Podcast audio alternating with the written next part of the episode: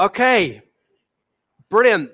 Well, today we are in the final part of our series in the book of Esther. Um, just to say, if you missed any uh, of the series, you can pop to YouTube or to the podcast and, and catch up. We've gone right the way through uh, the book of Esther. It's been a, a glorious journey. I think it's been incredibly pertinent and relevant to the season that we're in. Just a very quick reminder uh, Esther was written at a real time of winter for God's people, real tough time for God's people. It was written 2,500 years ago. And in lots of ways, there's lots of similarities uh, to, to the way the world is at the moment. Certainly has been over the last two years. Just a very quick recap before we get to chapter 9 and as I said, the final part of our series. Uh, the Jewish people at the beginning of the book of Esther had been scattered uh, like dry leaves on a winter day. There was no temple, there was no homeland that they were in, and there was no leader of any kind for the Jewish nation at this time. They'd been swallowed up by the Persian Empire. If you can remember, King Xerxes is the one who is in charge. He's like this godlike figure who rules over this huge empire of the world. He lives in his palace up high in Susa. And he has a chief of staff named Haman, who is one evil bully, one thug who has a hatred of Jews. And in the book of Esther, we meet two Jews early on, two Jews uh, of prominence at the book of in the book of Esther, but both of them at the start choose to keep their identity secret. They don't tell anyone that they are Jewish. They don't tell anyone that they serve Yahweh, that they serve God. This is not the best of time for God's people. But then Mordecai takes a stand, Esther takes a risk, and God is at work in the details.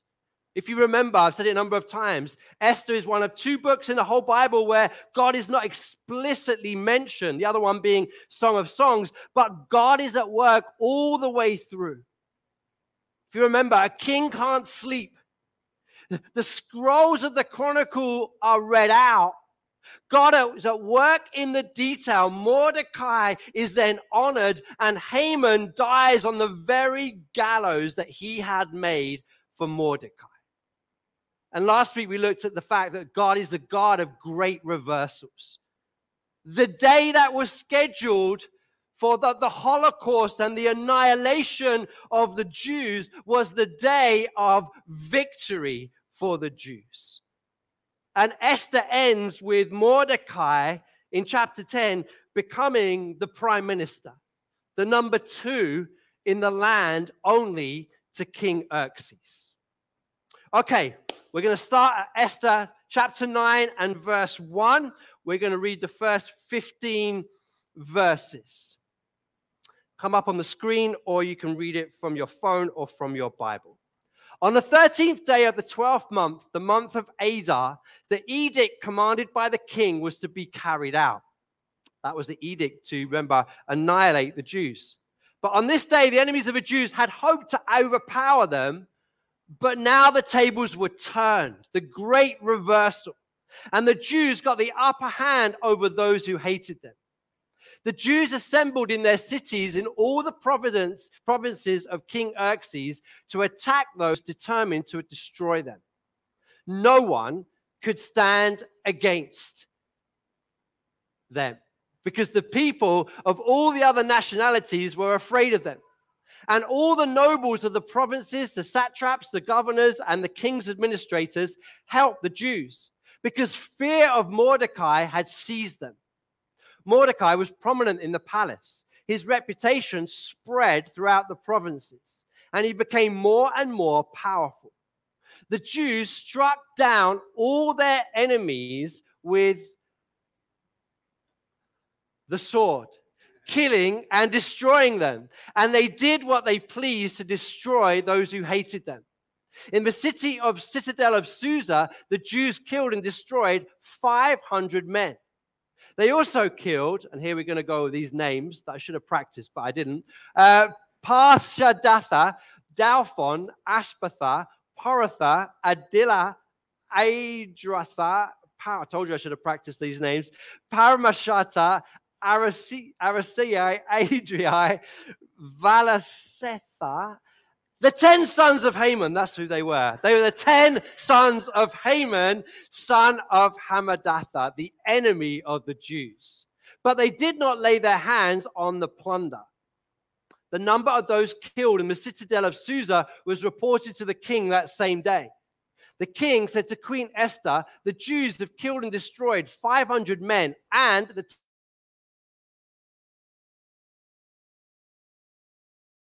have they done in the rest of the king's provinces. Now, what is your petition? It will be given to you. What is your request? It will also be granted. If it pleases the king, Esther answered, give the Jews in Susa permission to carry out this day's edict tomorrow also, and let Haman's ten sons be impaled on poles. So the king commanded that this be done. An edict was issued in Susa, and they impaled the ten sons of Haman. I mean, I love the Old Testament. It's proper gory.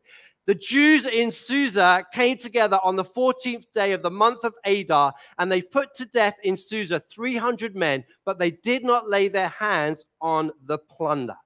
Okay, what's happening here? What's happening here is two days when the Jews defeat their enemies. They defeat their enemies and they kill the 10 sons of Haman. And celebrations erupt throughout the empire. This is a new chapter in the history of the Jewish identity. They, they've got a new beginning, a new identity, a new start. Mordecai and Esther, these people of faith, have turned into Mordecai and Esther, these people of influence. This moment is, is a revival and a renewal of the Jewish nation. And God wanted to ensure that this moment would be remembered. Let's read on into verse 20, chapter 9, verse 20 to 22. Mordecai recorded these events and he sent letters to all the Jews throughout the provinces of King Xerxes, near and far to have them celebrate annually the 14th and 15th days of the month of Adar, as the time when the Jews got relief from their enemies, and as the month when their sorrow was turned into joy and their mourning into a day of celebration. He wrote them to observe the days as days of feasting and joy and giving presents of food to one another and gifts to the poor and just flipping on into verse 26. Therefore, these days were called Purim, from the day, from the word pur, because of everything written in this letter, and because of what they had seen and what had happened to them, the Jews took it on themselves to establish the custom that they and their descendants and all who join them should, without fail, observe these two days every year in the way prescribed and at the time appointed. These days should be remembered and observed in every generation by every family and in every province and every city. And these days of Purim should never fail to be celebrated by the Jews, nor should the memory of these days die out among their descendants. Let me tell you, if I was Jewish, I would love Purim. It just sounds the most riotous ball of a festival, a celebration that you could imagine. It's basically two days of feasting, of color, and of joy. There's a picture on the next slide that just, this is like a modern day version of Purim. Just color and joy and celebrating. Do you know what the Jews do over these two days? They read out the story of Esther. They have characters who play the parts. They have a Haman who, when he comes on, it's like boo, hiss, boo. And then they celebrate for Esther and Mordecai and they remind themselves of the story. There's a, a, beautiful little thing that they bake. There's these things called the, the hamantaschen. They're these pastries, three cornered pastries. Three corners of pastry, and in the middle, there they are, in the middle uh, is a piece of jelly. And they're meant to show us that, that God is at work, the hiddenness of God, the sweet taste of God being at work amongst all the pain and all the difficulties. Purim is this two days celebrating and remembering the great reversal the story of Esther. Remembering that God was at work in the details. Remembering that that evil Haman was overthrown. And here's what I find really interesting. You see, the book of Esther, it does not end with a victory in battle. It ends with a call to remember. That's what it ends with. To remember. You see, the scheduled day of execution have passed. The Jews are still standing, and God says, Remember. Remember what I have done. You see, as human beings, I think we so often forget. We often forget that God is for us. We forget that in all the difficulties of life, in the, in, the, in the mundaneness and the challenges, we often forget that God is for us. We often forget that God is near. We often forget that God is actively involved in the world that we are living in. We forget that, that God can make beauty out of ashes. We, we forget that God can make an army out of a valley of dry bones. We forget these things. We forget that, that God can bring about rejoicing out of sorrow. And you see, we need, as human beings, ways to remember. We need ways to jog our memory, to be reminded of what God has done. One of the most profound stories of the observation of Purim comes from the Second World War. It's a story where there was no wine, there was no feasting, there were no pastries, there was no color. Uh, those celebrating were barely alive. 80 men crammed into a half buried hut, their bodies racked with dysentery and malnourishment. Clothing hung like rags from their frail bodies. They had no hope of a future because they were prisoners of Auschwitz. And J.J. Cohen was among this group of 80. He was a Polish teenager when taken into the death camp and he survived. He survived the Holocaust and he wrote about and remembered the day that the prisoners celebrated Purim together. Let me just read a little extract about what he wrote. When I, this is the young Cohen speaking, when I read aloud about Haman's downfall, the spark of hope deep inside every Jew's heart ignited into a flaming torch. When I finished, everyone cheered. For a brief instant, the dreadful reality of the death camp had been forgotten. All the hunger and suffering had receded. Having exerted all my remaining energy in my reading of the story, I sat breathless, but with my spirit soaring. And like a river overflowing its banks, the festive atmosphere and the vision of redemption burst out of the broken hearts of the camp inmates. Just for a moment, envision those, those kind of skeletor like men reading the story of Esther and then hearing that, that cheer of hope amongst the squalor. Now, you and I may ask, what kind of story can do this? What kind of story can lift the hearts of you and I? What kind of story can see dead men walking have hope? Well, let me tell you, we have a story that does that. We have a story. Satan's scheme to kill the Son of God was defeated on the cross.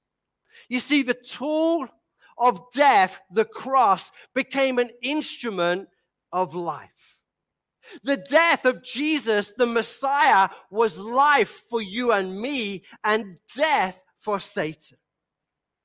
Jesus gave us our very own Purim, a celebration so we did not forget. Let me read these very well known verses from Luke 22, verses 19 to 20. This is Jesus just before he went to the cross. Jesus took bread, gave thanks, and broke it. And he gave it to his disciples, saying, This is my body broken for you.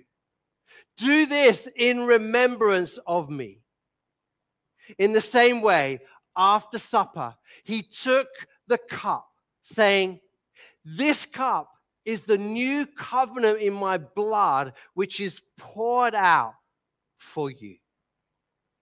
It must have been curious to the apostles to hear those words.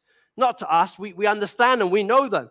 Body broken, blood spilled. Can any good come from that? They must have thought.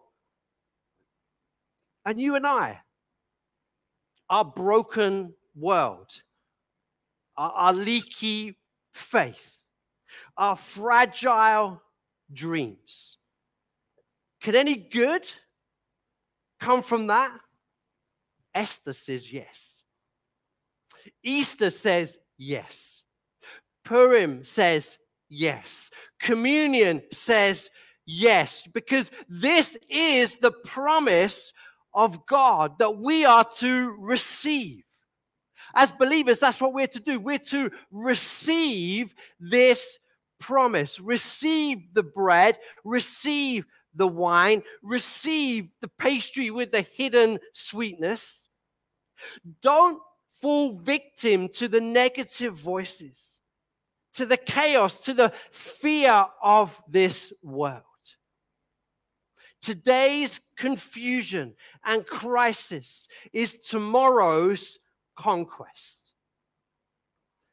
Life is full of challenges, it's full of ups and downs, it's full of setbacks. People will let you down, but God never will. God never has and never will let you down. God is for you. I want you to remember that afresh. God is for you. Now, at the end of this message, we will be taking communion together. We will be reminding ourselves of the New Testament Purim that God is for me. Remind myself as I take of bread, as I drink of wine, that God is for me. Now, before we do that, I want to close out our series with a final Esther challenge. A final Esther challenge that really sums up the book that we have gone through over the last seven or eight weeks. All of us have a choice. When we go through tough seasons, when we go through winter seasons, which we will, the old adage is you're either about to go through a tough season, you're in a tough season, or you just come out of a tough season. That's the old adage, and it's true. So when we are in that, that, that tough season, we have a choice. And the choice is very simple. The choice is do we choose despair? Do we choose to turn our back on God? Do we choose to be fearful and cynical? Or do we choose to go with where God is taking us and to develop our relationship with Him, to trust Him, to lean on His words and His ways and follow Him in those challenging times? The choice is each one of us. It's ours. It's, it's, it's each of us's. And to help us to choose the wise path, God has given us this wild story of Esther that we've been through over the last seven weeks. And the hinge passage, the hinge passage is Esther 4 and verse 14. That's the hinge of the whole book. If you remember, Mordecai is a picture of anguish in sackcloth at the palace gates and he cries to Esther and asks her to intervene. Esther resists and says, Am I going to risk my life, Mordecai? I'm not sure whether I want to do that. And then Mordecai comes in with this reply, Esther 4 and verse 14. If you remain silent at this time, relief and deliverance for the Jews will arise from another place but you and your father's family will perish. And who knows but that you have come to your royal position for such a time as this. And in that verse is like this two punch kind of call to faith and call to action. Call to faith, call to action. It's like God's going to get you. Call to faith, call to action. The call to faith is this relief will come. Relief will come. Now, Mordecai didn't know how that would happen. At that point, he didn't know what the plan was, he didn't know how God would work. So, what did Mordecai do? How, how could he confidently say relief will come? Well, he stood firstly on God's word. You can imagine Mordecai would have recalled the covenants of God's promises to his people. Here's just, just a couple. Jeremiah 32, verse 36 to 38 says that God would be their people, that's the Israelites' God, and they would be his people. A covenant promise. Ezekiel 37, 24 and 28 summed up says that God would gather his people from all the countries of the world. You see, in all the confusion, in all the crisis, in all that was going on, Mordecai knew that God was a covenant keeping God. So it's this call to faith because, well, relief will come because God is a God of his promises. And then as relief will come because, because we need to focus on God's power. And this, this is so key and I think so pertinent for, for all of us we need to shift our focus away from the challenges at hand and ponder afresh the power of the Almighty God. What about the question that God asked Abraham and Sarah when he promised them a son?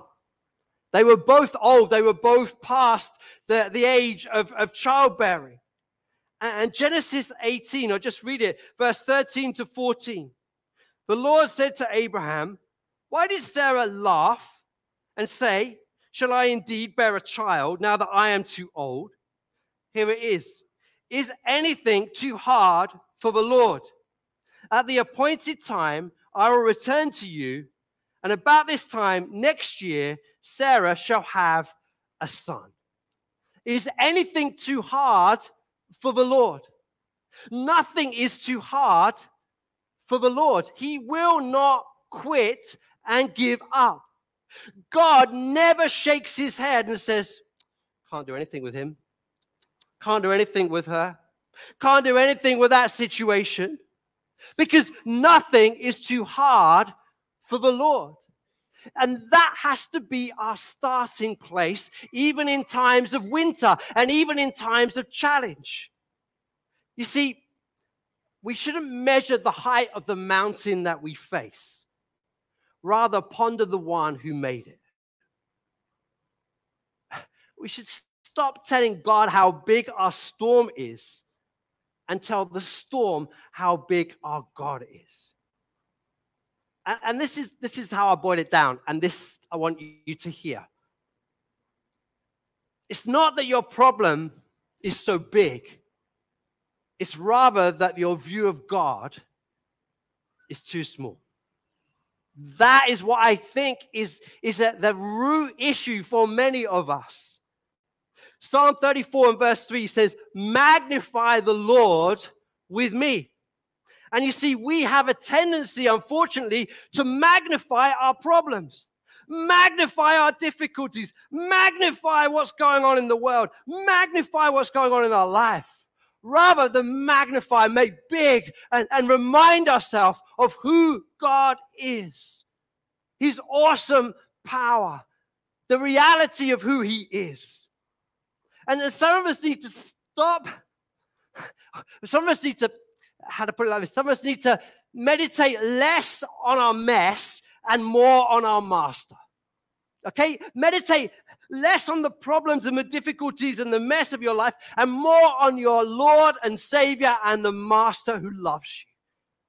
And I think the church in UK, in the West, I might even add, not around other parts of the world, but certainly in the UK and maybe even in the West, the church has forgotten the vastness of God. It's forgotten. And when we gather as God's people, we can so be so preoccupied with our problems that we forget the almighty power of the name of Jesus. We forget that the name of Jesus calls demons to flee we can forget that the angels are singing and have been singing, Holy, Holy, Holy to the Lord God Almighty since the beginning of time, throughout time, and will for all time. You know, in scripture, glimpses of God's glory turned Isaiah to beg for grace and Moses to duck for cover around a rock. We need to recapture this, this glory and grandeur about who God is. I think many of us in the church are suffering from a loss of awe. And the consequences of that are big because if, if you have a wimpy view of God, you create wimpy saints who don't really match up to the struggles and trials of life. But if you have a great view of God, you have solid saints who stand in the storm, who stand in the battle. So I, I want to challenge you, I'll get under your skin a bit this morning and say, would you go back this week to your homes and, and go back into this week and say, Lord, would you help me have a big view of you? Isaiah 40, verse 25, to whom will you compare me? Or who is my equal, says the Holy One? Moses says in Exodus 15, Who among the gods is like you, Lord? Who is like you, majestic in holiness? As the psalmist says, Psalm 89 and verse 6, who in the skies is comparable to the Lord? Who among the sons of the mighty is like the Lord? If you feel the weight of the world, which, which we all do from time to time. Talk to the one who made the world. When you feel that weight, talk to the one who made the world. Because as we've read in Esther over the last seven weeks, if God can sway the heart of a Persian monarch, if God can reverse certain death into victorious life, if God can turn a scheduled Holocaust into a celebration called Purim. Do you not think He can take care of you? Listen, you've got to be real. I, many of you will be going through things that are tough. Many of you will be in winter times. You've been wounded deeply by people. People have hurt you. People have let you down. There is pain. There is fear. There is sadness. But I want you to just cling on to the story of Esther and dare you to believe that even in the winter, even in the struggles, even in the difficulties, God is at work. He might be hidden to you because he's not mentioned explicitly in the book of Esther, but he is at work. He is active. There are many things in this world that we don't know. We don't know how the economy will fare. We don't know, this is probably a good thing, but we don't know what our kids are thinking half the time. That's probably a good thing. But we don't we don't even know sometimes what our spouse is thinking. We, we, we don't know whether our team will win on Monday night. We, we don't know these things. We don't know. But Romans 8, verse 28 says this And we know that in all things, God works for the good of those who love him, who have been called according to his purpose. In this beautiful verse, there's four things God works. God works. He's at work behind the scenes. He's not checked out. He's not given up. He's not moved on. God works. Secondly, He works for our good. Now, this is important. He works for our good, not our comfort, not our pleasure, and not our entertainment. He works for our good, for our good, for your good, for my good. And to do this, thirdly, God uses all things. Now, in the Greek, that word is panta, it means all inclusive. So God doesn't just work for a few things in your life, He works through all things. Not just the easy and the nice things, but all things. And fourthly, it's for the good of those who love Him. You see, good things happen to those who love and trust God. The Bible is very clear. There's an umbrella of God's protection and God's providence that is under his sons and daughters.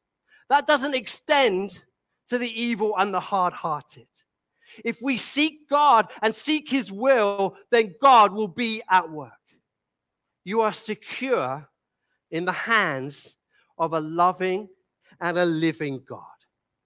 Relief will come. Relief will come. That's the kind of the punch of faith. And then the punch of action is will you be a part of that? The entire world we are in is in a state of trauma. The last two years of COVID, everything going on right now in the war in Ukraine, uncertainty about the economy, sin and secularism leaving us dazed and confused there is a call to action. The world needs you. It needs each and every one of us as Mordecai's and Esther's. It needs people of resolve like Mordecai, people of courage like Esther, to stay steady in the chaos and to be used powerfully by God.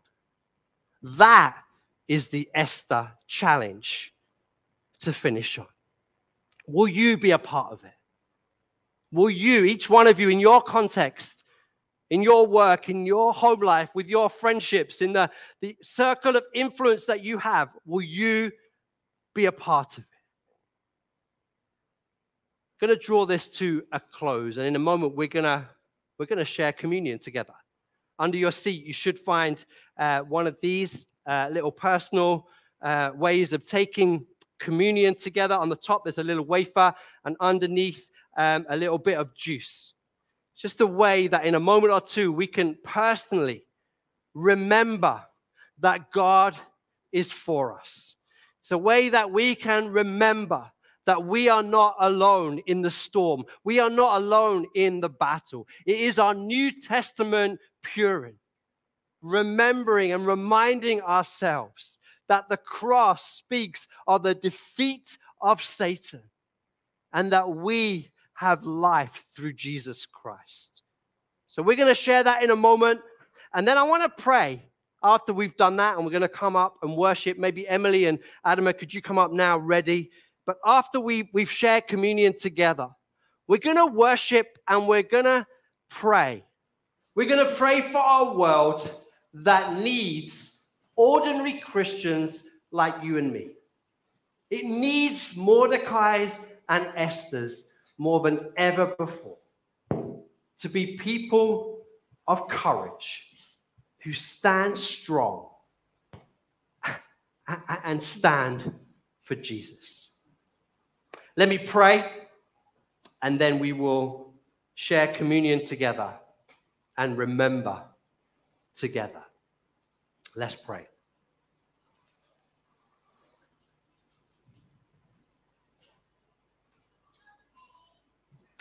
Lord Jesus, we want to take this moment to remember all that may be flying through our mind, all that may be going on in our life. We want to take this moment to remember. And Lord, you gave us the very simple symbols of bread and wine as the way of remembering. Remembering the cross, remembering the victory, and remembering that you love us. You are for us. You wipe away our sin. You call us son and you call us daughter. So on the night that Jesus was betrayed, he took bread and he broke it and he said, This is my body broken for you. Do this in remembrance of me. Just take a moment, take the wafer and just meditate and remind yourself that God loves you, that God is for you, that Jesus died for you, that He is there in your brokenness, He is there in your pain, and He is for you.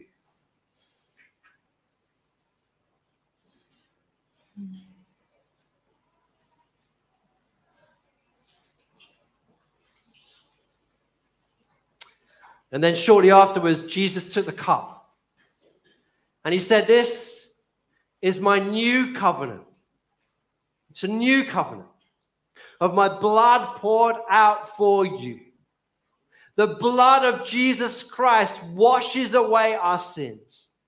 The blood of Jesus Christ means that we are forgiven. It means that whatever we may have done this week in thought or word and deed is washed away by the precious blood of Jesus. As we drink, as we will do in a moment, this cup, we remember, we remember this truth. Let's drink together the cup which speaks of Jesus' blood shed for us.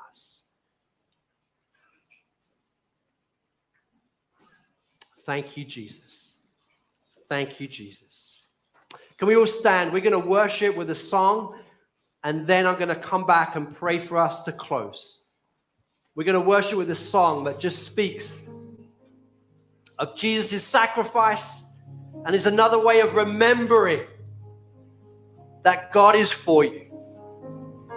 Purim reminded the Jews of the great reversal of Esther. Communion is to remind us of the great reversal of the empty tomb that Jesus is alive and death has been defeated.